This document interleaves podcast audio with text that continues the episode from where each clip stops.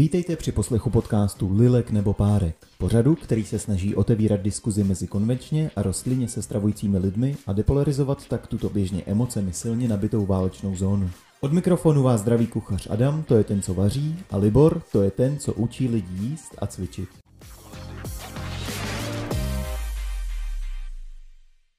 Krásný dobrý den, milí posluchači. Vítejte u zbrusu nového podcastu s prozatímním pracovním názvem Lilek nebo Párek.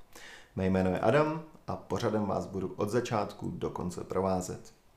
Mou prací je gastronomie, označil bych se asi jako profesionální kuchař s hobíkovským nadšením a backgroundem, živím se rostlinným cateringem.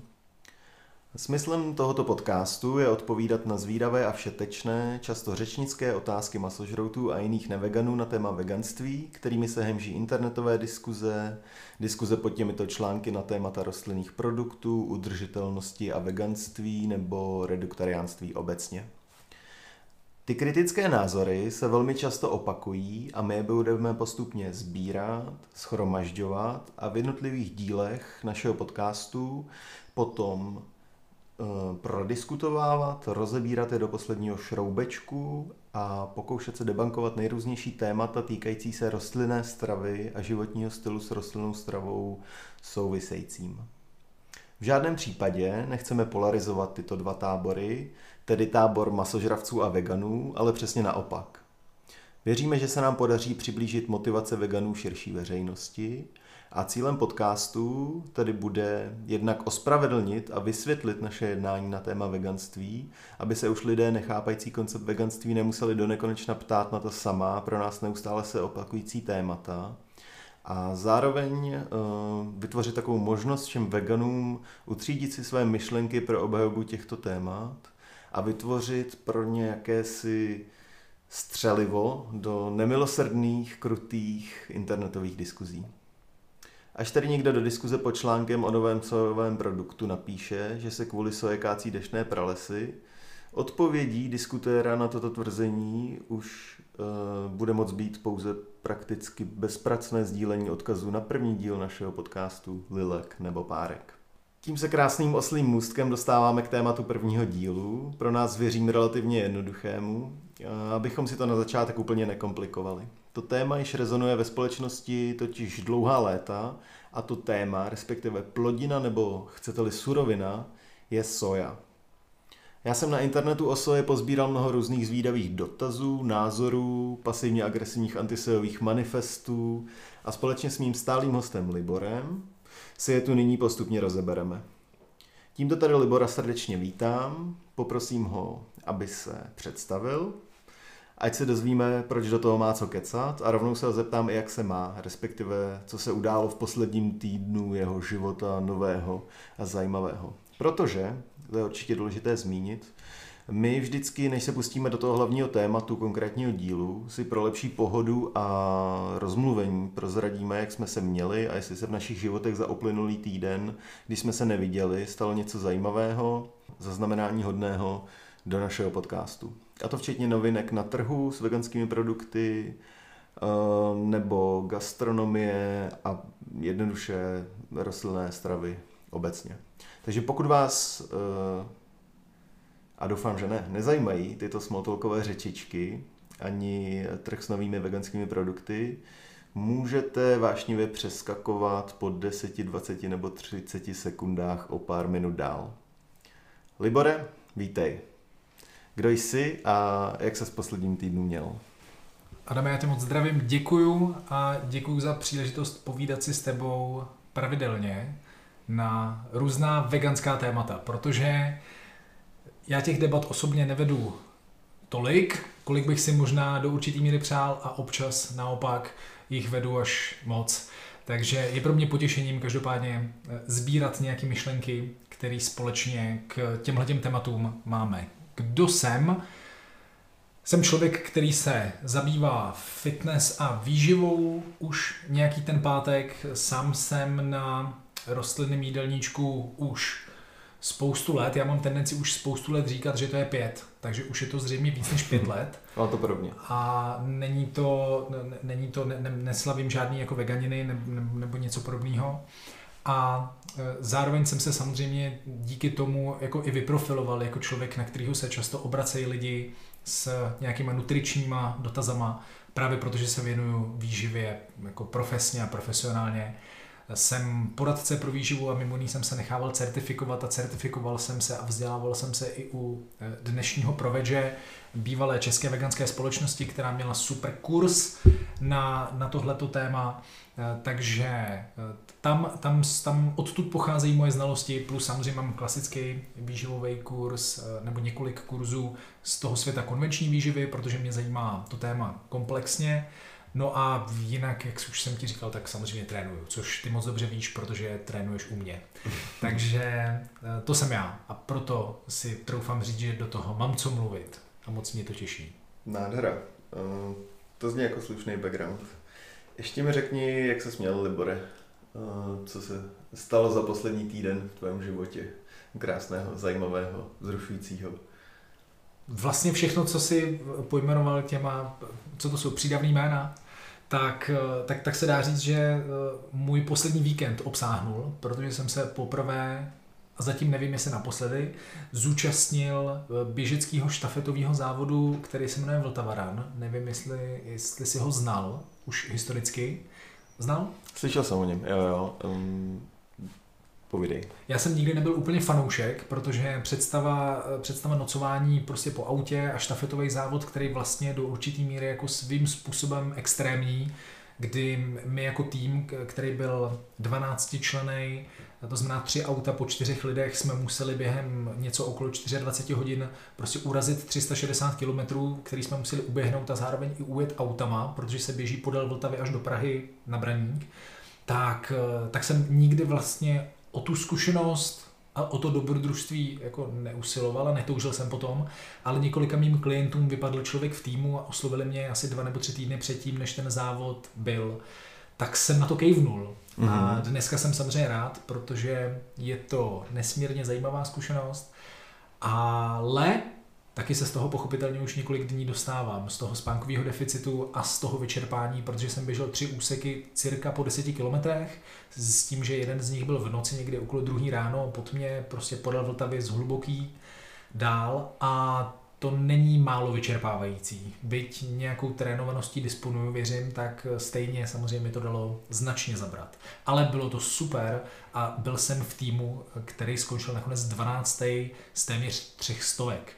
Takže vlastně mi bylo ctí eh, to těm lidem, s kterými jsem běžel, moc nepodělat. Wow, to je skvělý. Gratulky. Opřímný gratulky. A já, eh, dokud jsem teda nevěděl, že poběžíš, a tolik jsem se o to nezajímal, eh, jsem netušil a zároveň mě tedy pochopitelně hrozně překvapilo, jak intenzivní závod to vlastně je. Já jsem si původně myslel, že to je prostě pohodový závod plný hobíků, eh, takový jako Praha prčice, Jasně. ale během. A, ale opak je pravdou vlastně. Je, je to tak? Minimálně jako ty top týmy prostě se skládají z poloprofíků až profíků, což eh, jsem vůbec netušil, že, že se děje. Vítězný tým, tam já nevím, kolik, kolik z těch lidí bylo na olympiádách, ale byli tam olympionici jo, mm. v tom mhm. týmu, který vyhrál. A, e, takže, a nebyli ano, to kustodí. A, přesně tak, ano, souhlasím.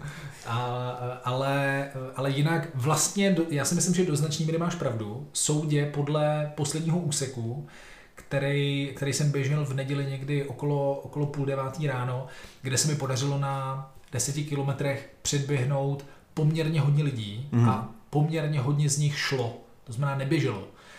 Takže si troufám říct, že to byli přesně ti hobíci, kteří využili tu nejdelší možnou časovou dotaci a možná, že téměř celých těch 360 kilometrů šli lomeno, běželi, pobíhali v nějakou jako indiánskou chůzí. Mm-hmm. Takže, takže je, tam, je tam spousta hobíků, ale zároveň se tam můžeš poměřovat s lidma, kteří, jak už jsem říkal, byli i na olympiádě, takže eh, fantazie a rozmanitost obrovská mm-hmm. mezi závodníky. To je skvělý. A vlastně tam neexistují žádné kategorie, že jo? To, znam, to znamená, jakože, nebo je tam nějaký základní rozřazení? Jsou, je tam základní rozřazení vlastně trojitý. Jedno je ta, ta největší, ta nejmasivnější kategorie je 10 eh, až 12 lidí v tom týmu. To znamená, můžeš běžet teoreticky jenom tři úseky, nebo běžíš jenom z, pravidla tři mm-hmm. Mhm. úseky. Pak máš kategorii, kde je, myslím, 6 až 8 lidí v tom týmu. To znamená, to jsou za mě Aha. lidi, kteří zaslouží ještě o poznání větší respekt, protože nenaběhnou 30, ale naběhnou třeba 50 km za ten víkend. A potom je tam kategorie samostatné dívčí týmy, kde mimochodem já jsem měl tu čest trénovat hned Já se Při- běžet. Běžet ne, tuhle, tuhle čest jsem neměl, protože by mě tam skoro nevzali, jak náročný měli limit na to, aby tě přijali do toho týmu, tak si musel mít desítku pod 45 minut, Aha. což já teda mám, Jo. ale není to dlouho, co mám desítku Já pod myslím, 45. že eh, kvůli ginekomasty ze soji už eh, si to dotáh tak daleko, že se můžeš eh, kvalifikovat do dívčích týmů. To mě nenapadlo mě pomoct si eh, sojou s tím, aby, aby- abych se přiblížil do ženského týmu právě gy- gynekomastí, kterou dovysvětlíme ještě v Ano, průběhu našeho povídání.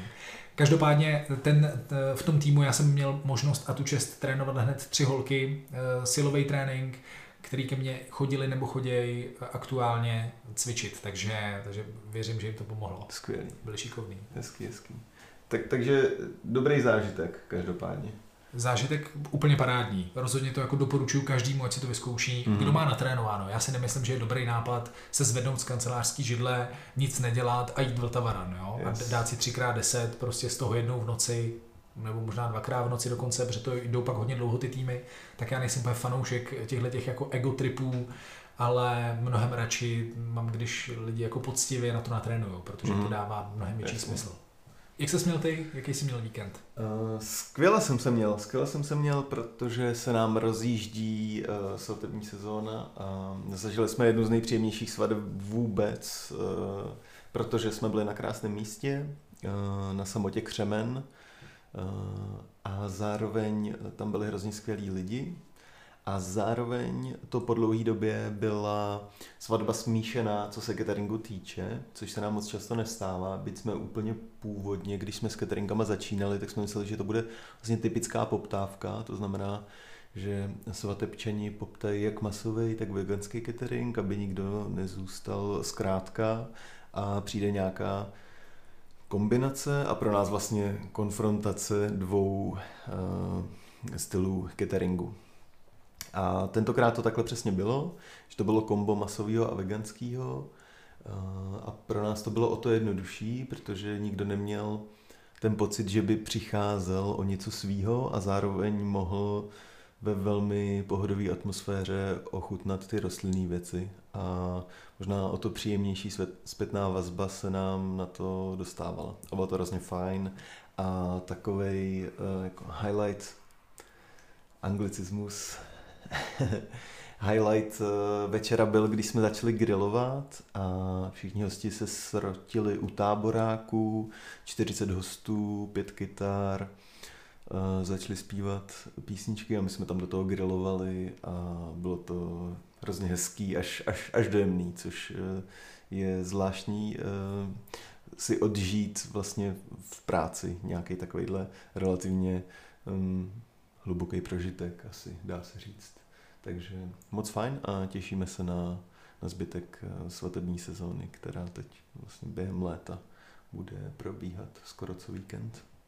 Když dneska vezmu svatebčení kytary do ruky, je rok 22, co hrajou? Hrajou se pořád zpěvníkový odrhovačky, žlutý zpěvník a písnička eh, z- u stánku na levnou krásu a ostatní nedvědi, nebo Ano, ano, ano. Myslím si, že to je složením těch hostů, protože to je to, co všichni znají, nepotřebují k tomu texty a udělá to tu nejlepší atmosféru a všichni si to nejvíc užijou, že s tím nemají problém mladý ani starý a naopak eh, dojde jako ke krásný, ke krásný symbioze generací a hudebního vkusu a tak eh, těma nejlepšíma odrhovačkama na, na svatbě. Takže, takže jo, pořád by si vystačil prostě se třema zpěvníkama To je fascinující. To je fascin... A hrozně se mi to líbí ve skutečnosti. Jak říká můj klient Tomáš, tři akordy a pravda, to je prostě evergreen eh, českýho, jako český tramp scény a, a českých kytar. Aha, to, aha. Je to krásný. Tak super. Eh, Bylo to, bylo to dlouhý? Dlouhá svatba? Jako vždycky, to bylo, Pracovně. jako vždycky to bylo dlouhý, ale nám, nám to nevadí. Se pak dostaneš do takového flow, že prostě si uvědomíš, že jsi unavený, až když uh, odjíždíš. Takže uh, my, my si ty svatby fakt užíváme, protože mají jedinečnou atmosféru a uh, ty si vlastně vždycky hrozně uvědomíš, u jak důležitýho okamžiku těch lidí seš a vážíš si toho a nemáš moc pro prostor na, na, na únavu.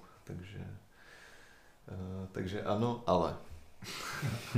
to, je, to je moc hezký. Moc hezký. Závidím, protože svatby jsou nádherný, že jo? A bejt tam, bejt tam je, je magický, takže rozumím ti, rozumím ti, je to moc hezký. Myslím si, že ty jsi zvědomoval únavu a u Vltavaranu asi o chlup dřív, než, než já u svatby. Možná ještě před grilovačkou. Tvých lítek. Člověče, dobrá, dobrá otázka, no. Ačkoliv tam nebyla, tak, eh, tak, tak byla řečnická a nejsem si jistý. Vlastně taky, taky jako nejnáročnější byl pak už ten dojezd. Mm-hmm. Víš, mm-hmm. že v průběhu, jak je to hodně logisticky náročný, tak eh, taky si to nepřipouštíš. A musel jsem se nutit spát, musel jsem se nutit sít lehnout. Mm-hmm. Jakože klidně bych vlastně byl jako aktivnější a nešel vůbec spát. Takhle dvě hodiny povinně jsme si dali. Mm-hmm. Takže Eh, takže taky je potřeba trošičku se snažit na, utlumit ten hec v tu mm-hmm. chvíli. Mm-hmm. Takže dokud si necítil komín branického pivovaru, tak na pohodindu. Tak nějak. Super. Tak nějak. Tak jo, uh, pojďme se posunout k tomu, od čeho tady jsme. A to jsou uh, témata týkající se veganství, dnes tedy konkrétně soji. A já bych rád začal udržitelností, respektive otázkou eh, kolem ekologie, protože se sojou se často pojí obava o její udržitelnost, respektive strach o redukci deštných pralesů při vytváření místa pro její pěstování.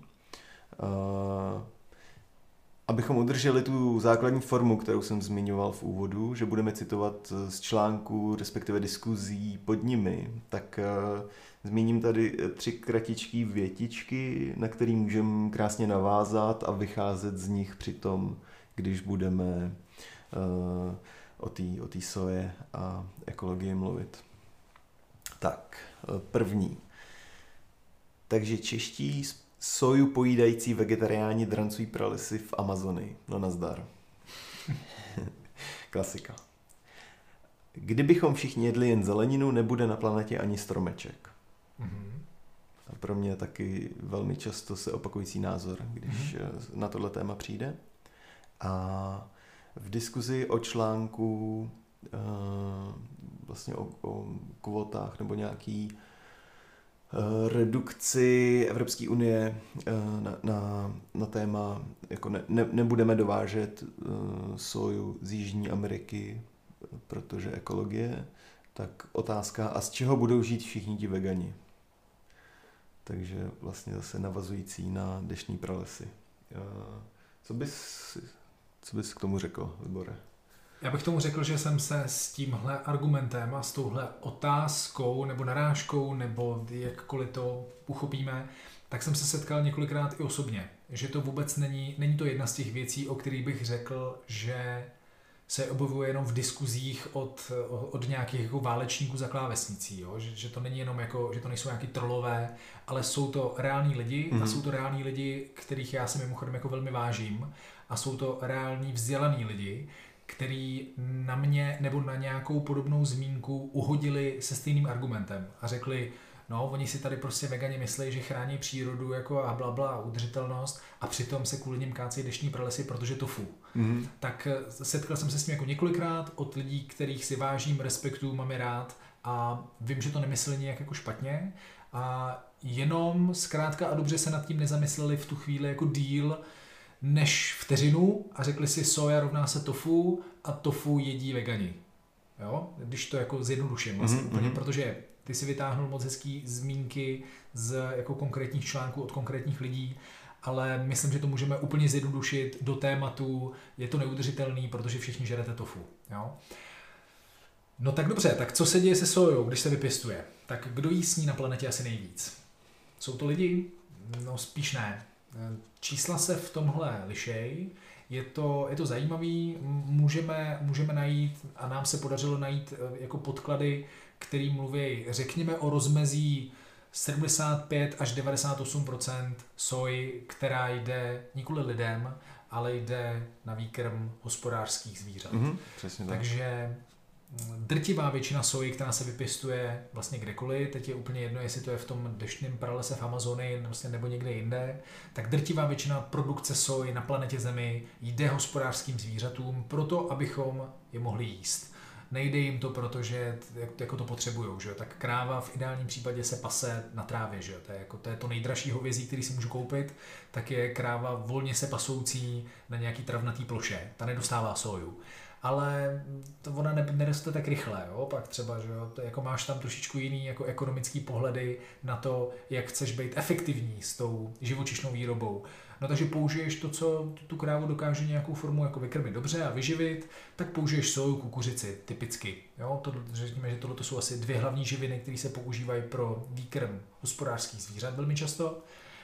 No takže tam to jde. Takže pokud chci používat argument eh, nekácejme deštné pralesy kvůli soje, tak by to asi chtělo omezit konzumaci živočišných produktů, protože, jak už jsme si řekli, až 98% vypěstované soji jde na konzumaci živočišnými druhy, respektive zvířaty a e, často se objevuje číslo 5-6% jako přímá konzumace člověkem na, na, na konzumaci právě v podobě tofu a masových alternativ mm-hmm. a spol. Mm-hmm. Takže bohužel tenhle ten argument je trošku lichý a úplně nám nefunguje v okamžiku, kdy se chci tvářit, že to je pro mě jako důležitý téma a nebo hanit subkulturu, která se může ohánět tím, že její životní styl je udržitelnější, myslím tím vegany, že, tak eh, bohužel nám tam tenhle ten argument úplně nefunguje, takže ta, eh, ta formulace pod článkem je, když se ten argument objevuje, tak jednak, jak už ty si říkal, může to být link na tenhle ten díl a poslechněte si celou tu argumentaci, anebo ve zkratce je to prostě jenom o tom, že většina té soji jde hospodářským zvířatům, abychom je potom mohli sníst. Yes, yes, yes. Takže místo toho, aby se ta soja napřímo konzumovala, tak jde na zvířat, který spotřebují spoustu té soji, spoustu vody uh, a vypustějí do ovzduší spoustu věcí, které se spojují se skleníkovými plynama a dalšíma nežádoucíma látkama a pak z toho teprve vznikne za obrovských energetických ztrát to maso, který sníme.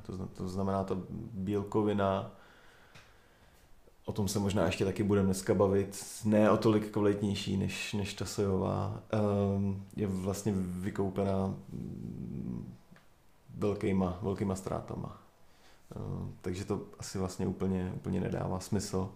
A mm, to, co jsme slyšeli, ty přímé citace z diskuzí, respektive článků, nejsou, nejsou úplně správný a dobrý. Je to tak. Když jsme se bavili o tom výkrmu, to nás vlastně trošku dostává nepřímo ke GMOčku. Mm-hmm.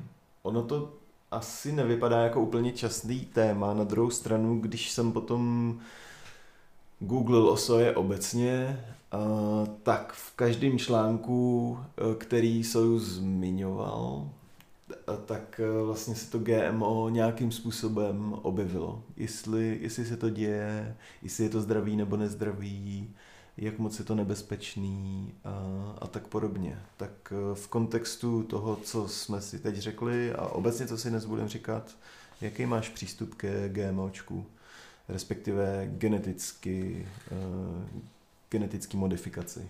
Uh, teď teda mluvíme konkrétně o soje.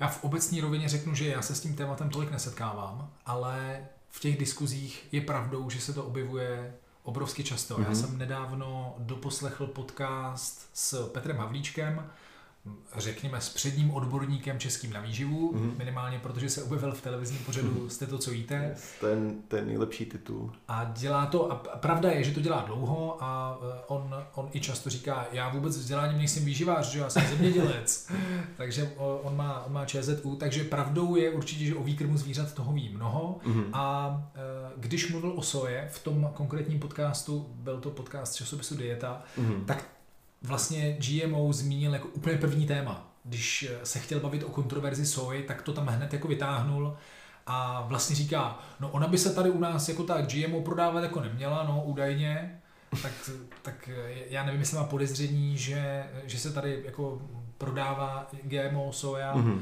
ale pravda je taková, že by to tak, ano, být by to tak nemělo, to je asi to, co bychom si měli říct. To znamená, ta obava pochází primárně ze Spojených států, mm-hmm. kde se s GMO sojou eh, pracuje o poznání víc než u nás.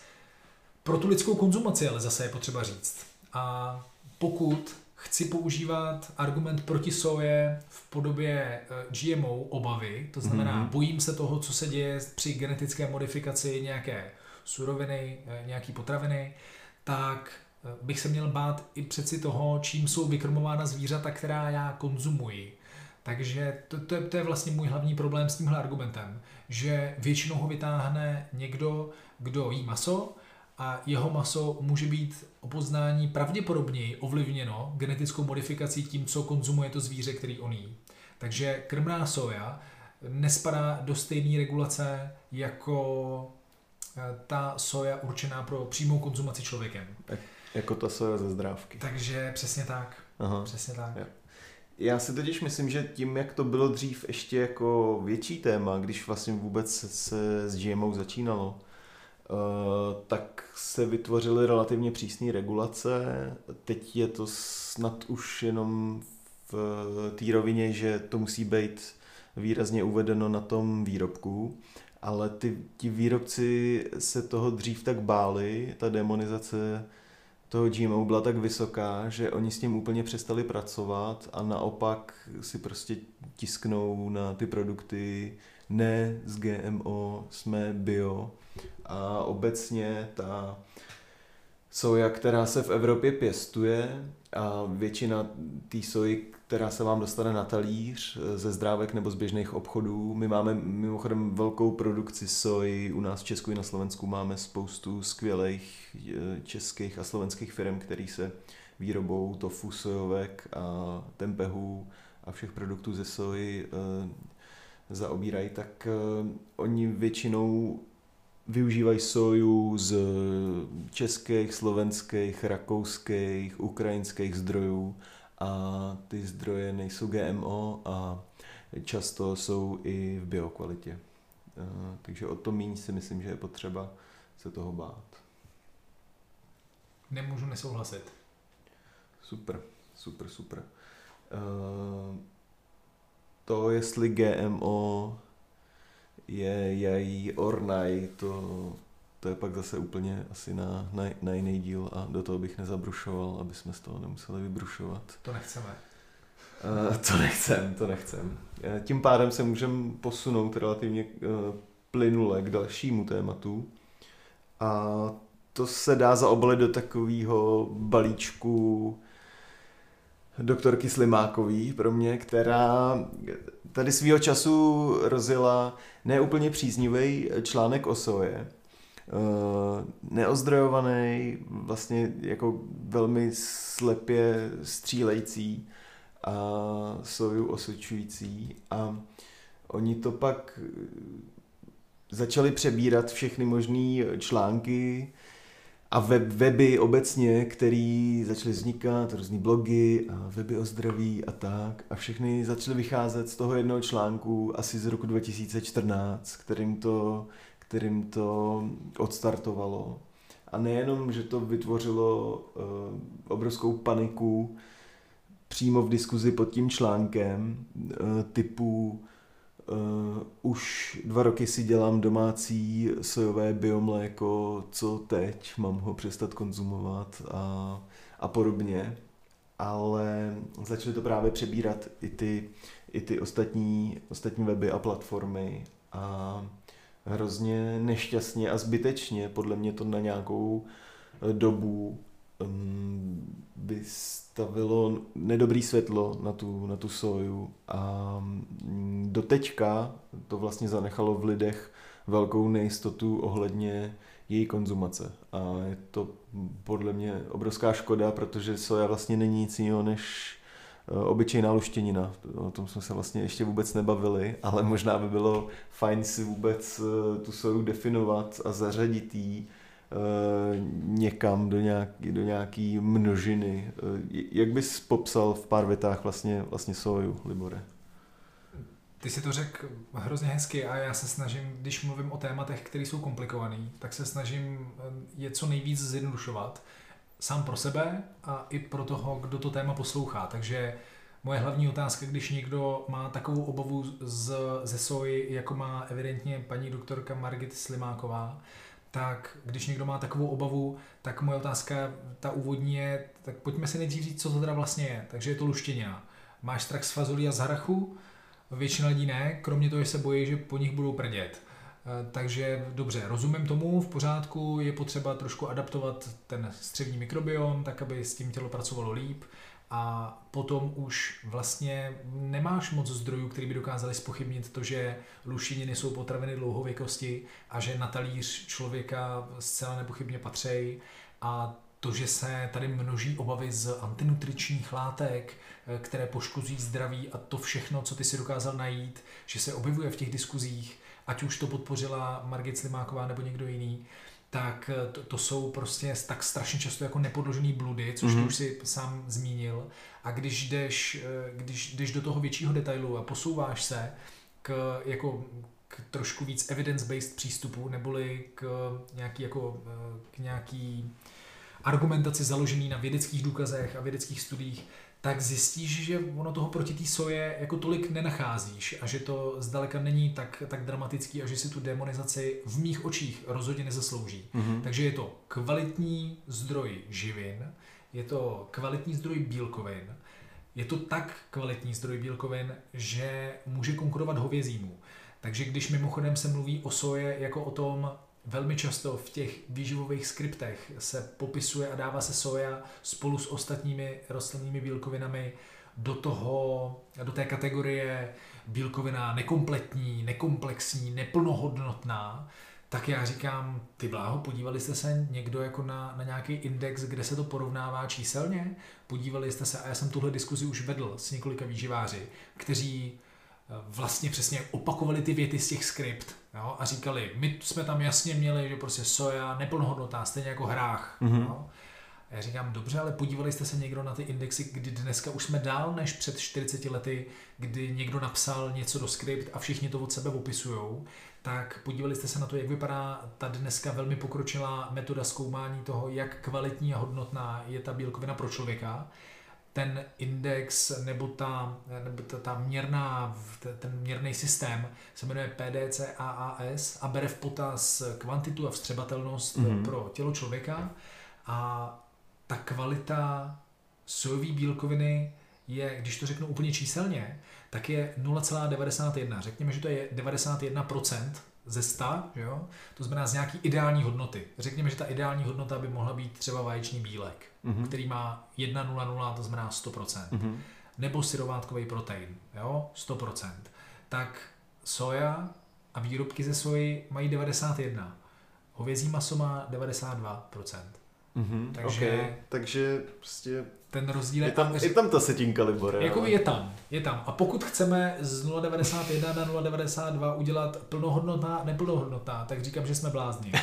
Eh, to prostě takhle dělat nemůžeme. A nemůžeme podceňovat soju. Takže tímhle tím vším je ve skutečnosti jako velmi výjimečná.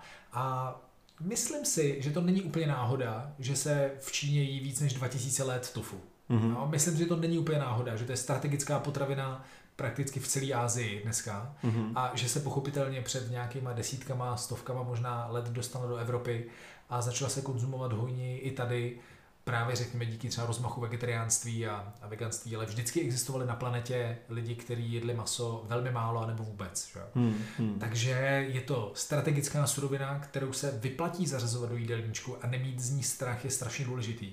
A pokud nebudu jíst eh, syrový sojový boby, tak nemusím řešit za mě ani antinutriční látky, prosím mm. vás, protože jestliže se v Číně a potom v Japonsku a v dalších azijských zemích tofu konzumuje, jak už jsem říkal, víc než 2000 let, tak si myslím, že už ta zkušenost a ta evidence, ta nevědecká v tuto chvíli je dostatečná na to, aby jsme věděli, že antinutričních látek v okamžiku zpracování soji se nemusíme bát. Mm-hmm. Proto mimochodem já bych taky s čistým svědomím nikomu nedoporučil, aby jet syrový fazole. Jo, to prostě nedělejte. Nejeste syrový fazole, nechroupejte je.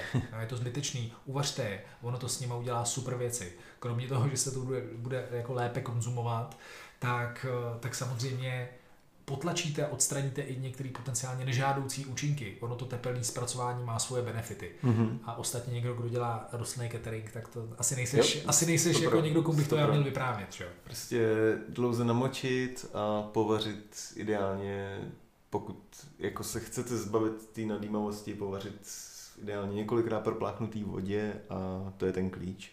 A samozřejmě tak nějaký postupný návyk. Ono, pokud jste prostě sluštěninama byly na škále 0 až 10 na minus dvojce, tak je jasný, že když je tam zařadíte, tak eh, to tělo, respektive nějaký eh, nějaká vnitřní vaše mikroflora si na to bude nějakou dobu zvykat a, a třeba to chvilku potrvá, ale rozhodně to nebude tak, že jakmile si dáte soju nebo jinou luštěninu, tak prostě budete mít problém u vás v kanclu.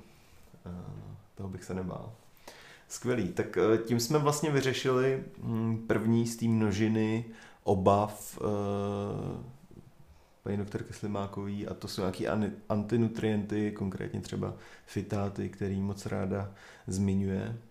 Eh, další věc se týká hodně hormonů. Lidé se často bojí, že když budou jíst hodně soji, tak do sebe dostanou spoustu ženských hormonů a začnou jim růst prsa, zvyšovat se hlas a podobný, podobný až mýtický uh, změny mužského těla uh, na, na ženský. Jak je to s tím estrogenem, respektive s fitoestrogeny uh, v soje nespochybnitelně obsažených, ale asi s trošku jinou funkcí, respektive nefunkcí, než se často ty články obávají. Fitoestrogeny. Nejseš kytka? Nejseš, že ne? Říkáš, že ne. No, že fi, fito s tvrdým i. Přesně tak. Jsi ne, fit. Není to buď fit estrogen. buď fit and strong man. Ne, oh. není to, není to nic, nic takového. Ale obávat se, obávat se jako fitoestrogenů, já zase, jo, já, vezmu, já to vezmu jako, že to je prostě relevantní, mm-hmm. že, že to minimálně samozřejmě zní tak, že bychom z toho jako potenciálně mohli mít strach a to, že se objevují ve veřejném prostoru a v tom internetovém obzvlášť, eh, jako narážky na, na gynekomasty, což jsou ty zbytnělý prsní žlázy yes. u mužů, eh, který jsou mimochodem často spojovaný s braním eh, anabolických steroidů, že jo? Když je někdo jako kulturista a teď začne, začne jako sypat takzvaně, tak, tak se to stává velmi často. A není to z benče. A ne, není, není. Tak, eh, tak se to stává hrozně často, že vlastně se mu jako jako zvětšej, zvětšej prsní žlázy, mm-hmm. ty lidi s tím nejsou moc spokojení, chodí se s tím na operace, že jo, no to není jako úplně estetický samozřejmě, takže chápu, že, že to někomu vadí, ale rozhodně znám víc sypačů, který mají ginekomasty, než veganů, který jo, mají ginekomasty, jo, jo. jo. Eh, jako popravdě nevím v reálném životě vůbec o nikom, což nám ale pochopitelně dává jenom nějaký anekdotální důkaz, jak se říká ve vědeckých kruzích. Tak to, že já nikoho neznám, eh, to, že já nikoho neznám, neznamená, že to neexistuje, jasně, jo, jako jasně. mimochodem samozřejmě. Ale eh, ona ani věda nám to jako nepotvrzuje, že by, že by soja měla tuhle tu schopnost. Hmm. Takže já znova vlastně strašně často tady budu v gardu, který říká, bojíte se pro boha živýho fitoestrogenu v soje, v luštěnině, tak jak se můžete dotknout eh, jako živočišního produktu? Jak se můžete dotknout mateřského mlíka krávy, který je prostě často samozřejmě jako odebíraný v šesti nedělí a bude zřejmě hormonálně ovlivněný. Tohle to není hejt na mlíko, jo? Mm-hmm. Já jako rozumím tomu, že jsme kulturně jako velmi dobře připravený na to, jako pít kravský mlíko, že jsme si vybrali kravský mlíko, ale pokud chci šermovat argumentem v podobě estrogenů a hormonální nerovnováhy a obavy z jako rozhození hormonů, což gynekomastie je zcela nepochybně, jako tam nějaký vliv je samozřejmě hormonální, tak přece za žádných okolností se nebudu pouštět do toho, že budu jíst živočichy, kteří ty hormony mají rozhodně bližší nám, mm. než jsou hormony v kytce, že jo, v luštěnině. Tak to je za mě jako jeden z těch strašně častých argumentačních faulů, který se prostě objevuje a to je, to, to je jako obava a demonizace fitoestrogenů, když jim, eh, když prostě jim věci jako jsou vejce, piju mlíko, a, a jím, jím maso mláďat prostě, mm-hmm. jakoby, protože jím kuřata, že jo, nebo, nebo telecí.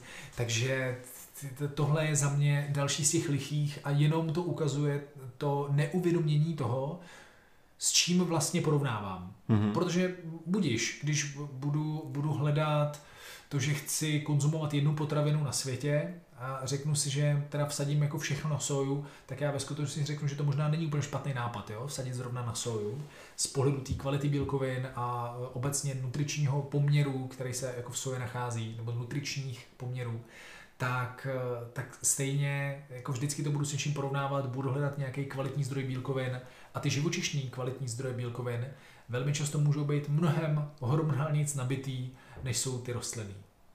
Yes, yes, yes. Je to tak.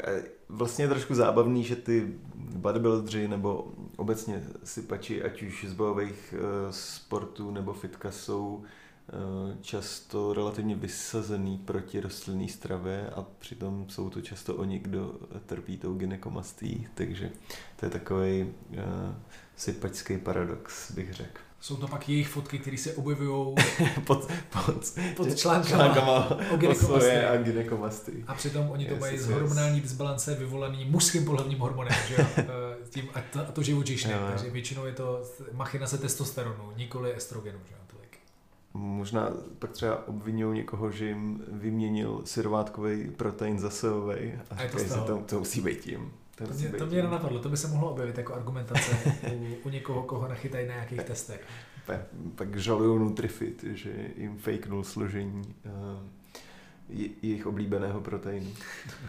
Já ještě bych rád ocitoval ty fitoestrogeny, abychom um, jako si uvědomili, s čím vlastně, proti čemu my musíme často diskutovat. Mm-hmm. Uh, Co tam máme? Chci, aby to konkrétně zaznělo když různé články mluví o fitoestrogenech. Fitoestrogeny již funkcí napodobují skutečné pohlavní hormony estrogeny, které někdy i blokují. Zvýšená hladina estrogenů může podporovat vznik rakoviny prsu, předčasný nástup puberty anebo neplodnost. Takže oni navíc jako v té větě zazní zároveň, že teda se chovají brutálně jako estrogeny, někde naopak blokujou a celý je to takový zmatený vlastně a mm, je škoda, že tyhle články historicky vznikaly a vytvořily tak nepříjemný stigma pro soju, kterou my můžeme vlastně jenom doporučovat. Přesně. Co tam máme dál, kromě tématu fitoestrogeny? jako jednoho z hlavních démonů, který se mimochodem objevil logicky i v tom rozhovoru s Petrem Havlíčkem. Takže tam to stálo na GMO a fitoestrogenech. Jo, bylo to hlavní téma. Bylo to tam, ano, byly, byly, to, byly to dva hlavní démoni tam Skvělý. v tom v rozhovoru, kde, kde on o tom mluvil. Je to, je to zajímavé, no, že se to drží takhle, takhle dlouho. Já, já jsem si myslel, že vlastně bláhově jsem si myslel, že to je nějaký historicky vytvořený stigma, který se prostě nese tou společností jako ta stokrát opakovaná lež, která se pomalu jako stává pravdou a e, v těch lidech je tak hluboko zapuštěná, že nemají tu potřebu se vlastně říct a proč a jít na ten web a zkusit si tam zadat, ověřit si to nějakým způsobem, nad tím přemýšlet trošku kriticky ale to, že to vlastně do dneška říkají v úvozovkách odborníci na slovo vzatí eh, v čerstvých rozhovorech a podcastech, tak eh, to je pro mě relativně nepříjemný překvapení teda. Já jsem z toho byl taky překvapený, protože já musím říct, ty si řekl v úvozovkách odborníci a já bych je vůbec neschazoval. Ty jsi to tak nemyslel, ale já, já, si, já si vlastně jako Petra Havlíčka jako vážím mm-hmm. a mhm.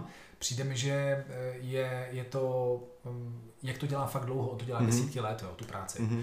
A takže mu prošly rukama prostě možná tisíce klientů eh, a reálných lidí s reálnýma problémama a už má hodně takový ten přístup jako se mnohama na zemi. Jo, Víš, jako, že eh, žádný jakoby trendíky ho moc nezajímají mm-hmm. a už to tak jako říká hodně věci, hodně to a, ale zároveň je vidět, že tomu fakt rozumí. Takže, takže mě vlastně pak překvapí, když uh, sám otevře téma soja, mm-hmm. hodí tam dva granáty v podobě prostě GMO a, a fito mm-hmm. estrogenů. Mm-hmm.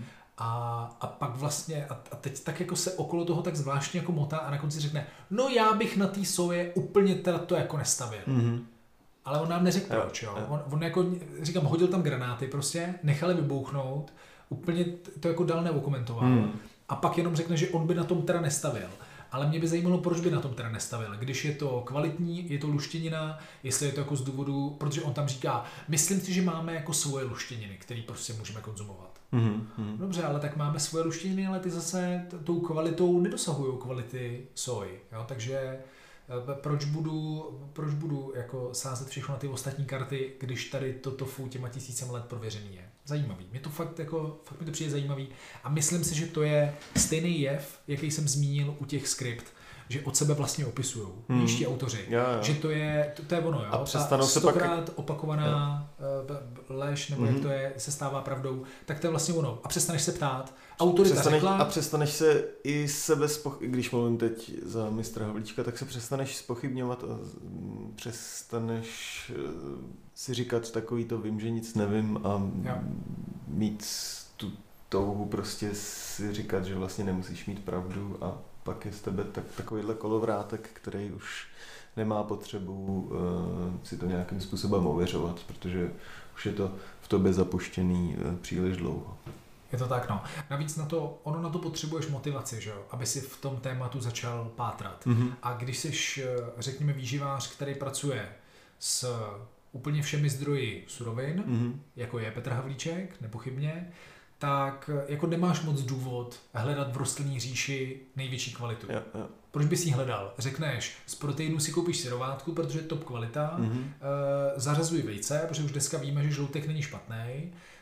Samozřejmě si dej maso a dej si hlavně jako libový maso, protože s tím tukem to taky nechceš přehánět a tak dále. Mm-hmm. A jedeš, jedeš tyhle věci, to znamená jako hlavní zdroje bílkovin každý konvenční výživář doporučí ty živočišní. Jo. Protože to je přece ta kvalita, Rostlinné bílkoviny jsou ty nekvalitní, ty nekompletní mm-hmm. a to jsou ty přílohy a to jako občas jeste, ale že by vám někdo jako doporučil postavit jídelníček hodně na luštěninách, to se v mhm. konvenční výživě fakt neděje. Jo? A hlavně se najednou přestane šermovat tou lokálností a tím, že tady na to nejsme zvyklí na tu soju a začnou se doporučovat uh, morský a tropický ryby a uh, jiný exotický suroviny a najednou to prostě není argument.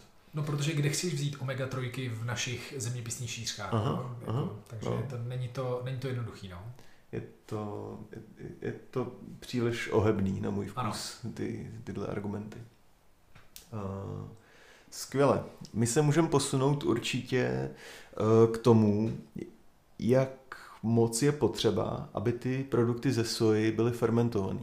Protože zase často se objevuje to, Eh, že lidé říkají, jeste soju, ano, ale pouze tu formu fermentovanou. To znamená ve formě eh, tempehu, eh, misopasty, kvalitní sojové omáčky a, a podobných fermentovaných sojových výrobků. Jinak prostě riskujete všechny ty věci, o kterých jsme tady doposud mluvili. A abych byl konkrétní, tak zmíním zase jeden článek, který říká doslova, kromě hlavních zdravotních problémů, které jsem jmenoval, může nekvašená soja způsobovat i tyto nežádoucí účinky. Náladovost a neovladatelné touhy. Nespavost. Problémy s hubnutím stukových zásob. Problémy s pozorností, zejména u dětí. Trávicí potíže, potravinové alergie, zhoršuje vzhled pokožky, i o pět let. je to velmi exaktní. Zestáneš o pět let, pozor na to. A mnoho dalších problémů. Takže takže přestaň na mě okamžitě sahat. Já cítím, že jsi měl tofu dneska. Ano, ano. A že z toho máš neovladatelné, jak to tam je, neovladatelné touhy? Ano. Fascinující. Fasci- jakože připsat eh, tyhle všechny věci Jenom... konkrétní surovině. Ano která je luštěnina, mimochodem, jak už jsme si řekli, ano. je fascinující. A ještě se tomuhle všemu vyhneš, jakmile do toho pustíš trošku zdravý plísně. Tak se to tam všechno, všechno, všechno přepne prostě a najednou je to fajn, uh, fajn potravina. Pravdou je, že panuje v tom světě výživy poměrně jako jednoznačná schoda na tom, kterou formu zpracování soji uvést jako tu nejzdravější a je to právě ten pech. Mm-hmm. Jo, je, je, to ta, je to ta forma fermentovaná. Ale zároveň si troufnu říct i za jako všechny renomovaný kolegy výživáře, že, že ta forma zpracování soji v podobě tofu taky jako nad sebou nemá žádný jakoby extrémní mrak a je, je v pohodě doporučit i e, od, od lidí, jako jsou Margit Slimáková, která na nás všechny apeluje, abychom jedli to skutečné jídlo. Mm-hmm. To je ten vlastně její hlavní claim, že jo. Jeste skutečné jídlo, nespracované potraviny, s čímž jako nelze nesouhlasit, to je smysluplná myšlenka. Mm-hmm. A tofu já osobně bych rozhodně zařadil do kategorie nespracované potraviny, protože to bychom pak do kategorie zpracované potraviny z té živočišné říše museli dávat i vlastně třeba tvaroh, že? protože mm-hmm. to je zpracovaná potravina Eh, z mléka. Ale jako většina výživářů vám řekne, tohle je přesně to, co chcete jíst. Yes, yes, jo, tvarohy. Kvalitní bílkovina. On důležitý. Vlastně dokonce ten postup výroby uh, tvarohu a tofu je prakticky identický. Přesně tak. Prostě z, z mlíka jako vysrážíš věci a dostaneš to do té tuhé podoby a to je tofu, to je tvaroh. Dobrý den, seznamte se. Můžete si potřást rukou, máte i podobné množství bílkovin, takže se nepoperte. To je náhodička. Super. Eh, když jsem řekl, máte podobné množství bílkovin, my jsme se tady vlastně vůbec nebavili o těch druzích a jestli na to ještě někde dojde v otázkách, tak to, já to teď klidně, klidně nechám, že otázky jsou v režii tvojí, jak je jednoznačný z našeho povídání tak jestli na to ještě někde dojdeme, tak na to dojdeme a já, já to zkusím nezapomenout do konce, do konce našeho povídání. Myslíš otázku na nutrici jako, jako takovou? Hmm. Protože ty už si to nakous vlastně, eh, co, co se týče té tý využitelnosti, hmm. ale je pravda, no. že jsme se nebavili o nějakých eh, přepočtech bílkoviny na 100 gramů toho výrobku určitýho, nebavili jsme to je to, kam se... Ano, ano, jo, jo. Tak to, to, to si pojďme klidně říct, protože věřím, že máš v hlavě uh, klidně i nějaký konkrétní číslo v porovnání s konkrétníma živočišnýma zdrojema, ať už třeba s kuřetem, krávou uh, nebo jiným masem. Jasně. Je to to, že já už tady zmiňuji po několikátý, že je tofu tradiční surovina v Asii, že jo, tak prostě není náhoda, že si ji někdo někde na planetě vybral jako alternativu k masu. Mm-hmm. To prostě není náhoda. Je to, je to proto, že jakmile ji zpracuješ, tak z ní dokážeš ty soji vytěžit opravdu jako, pardon, těch bílkovin, mm-hmm. z ní mhm. dokážeš vytěžit opravdu hodně. Když budeme úplně konkrétní a podíváme se třeba na tofu, tak tam se dostáváme někam ke 12 gramům bílkovin, což není vůbec špatný. Mnohem zajímavější je tempeh, který mm-hmm. má mhm. někde okolo 20 gramů bílkovin na 100, což je prostě velmi podobná hodnota jako, jako třeba vepřový maso nebo hovězí svíčková. Jo? To znamená mm-hmm. jako typicky přesně jako masa, masa, které jsou považované logicky za kvalitní, i, i, i jako kvantitní ve smyslu vysokého mm-hmm. obsahu bílkovin logicky. Eh, kuřecí prsa jsou úplně, úplně jako králové, ty mají 23 ale já říkám úplný králové, přitom třeba lahutkový droždí má 47.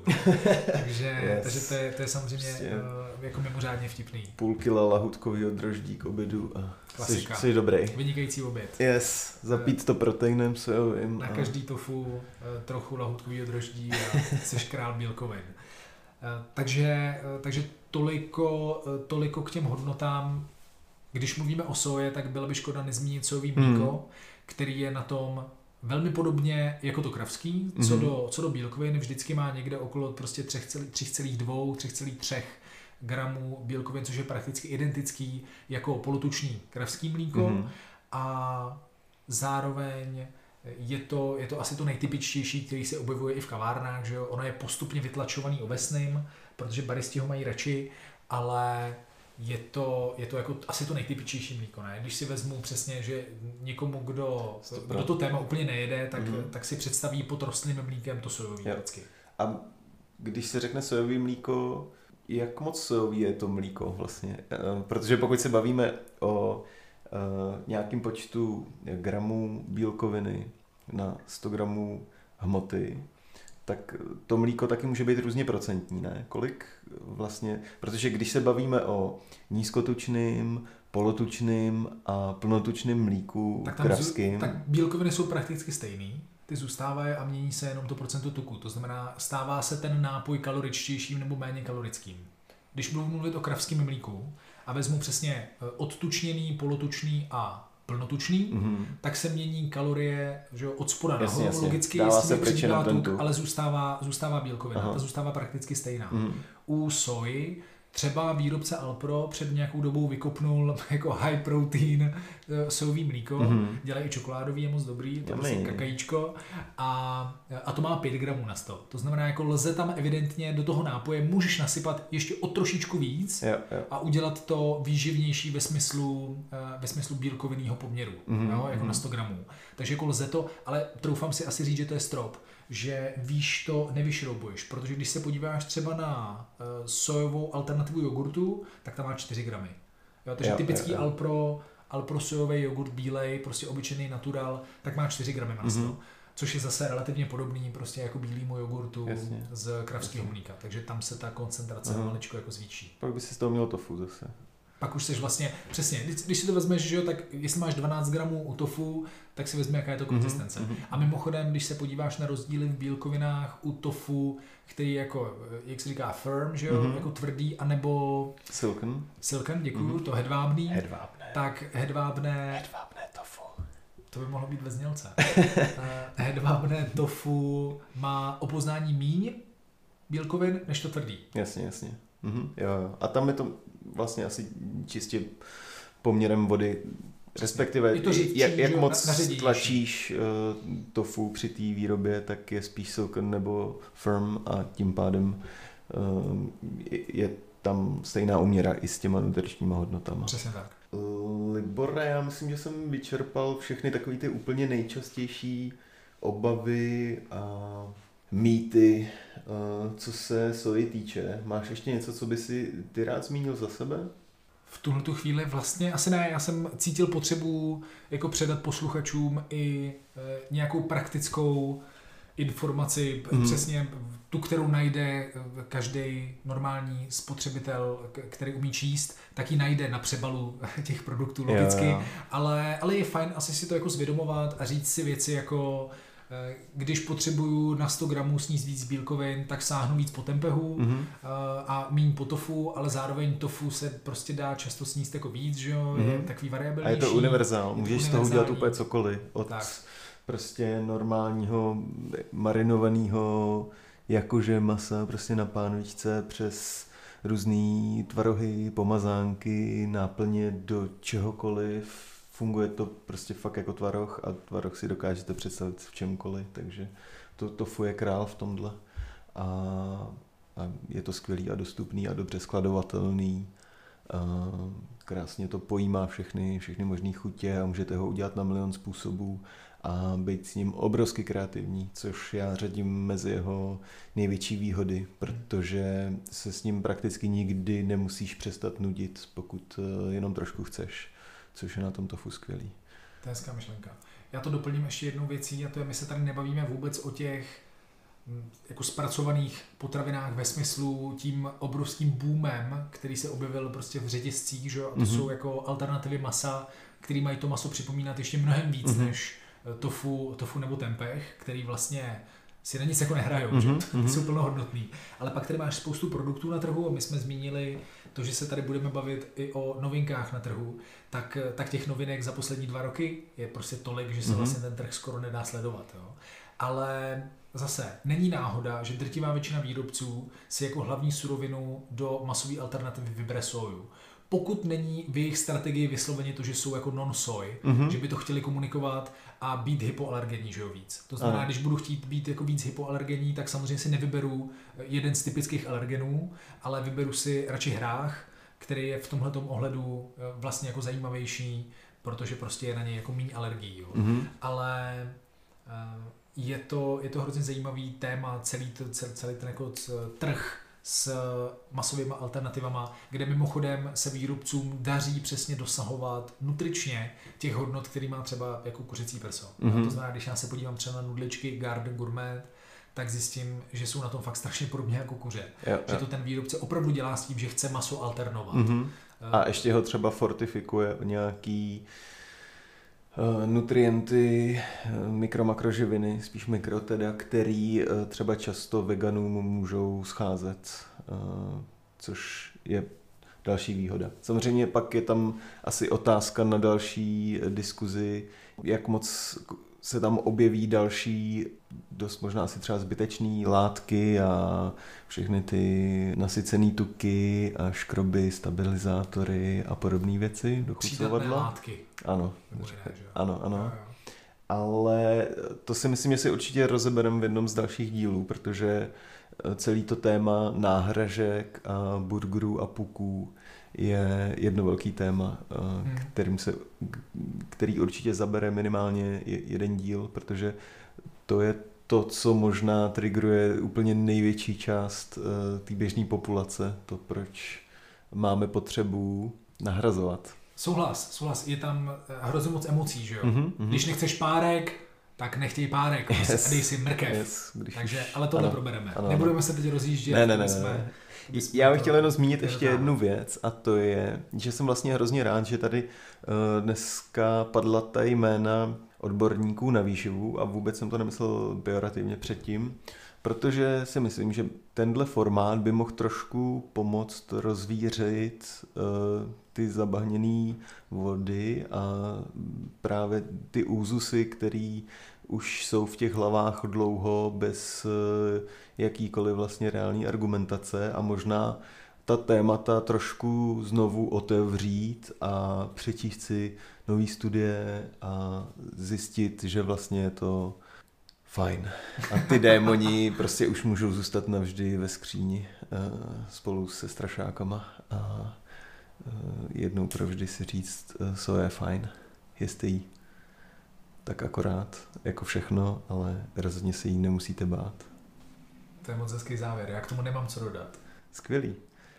Moc děkujeme za poslech uh, téhle první startovací epizody. Eh, Budeme rádi, když získáme od vás nějakou zpětnou vazbu, ať už na jakýkoliv platformě. My se tomu určitě budeme věnovat a bude nám to motivací a inspirací pro tvorbu dalších dílů. Když budete mít nápady na další epizody, něco, co slycháte až příliš často a chtěli byste, abychom se tomu tématu věnovali, tak nám určitě taky dejte vědět a my se budeme těšit zase brzy příště. Perfektní. Libore, moc díky za účast dnešní Libore, bylo to, bylo to moc fajn a těším se na příště už teď. Já taky. Díky. Mějte se. Ahoj. Pa, pa. Nelekneme.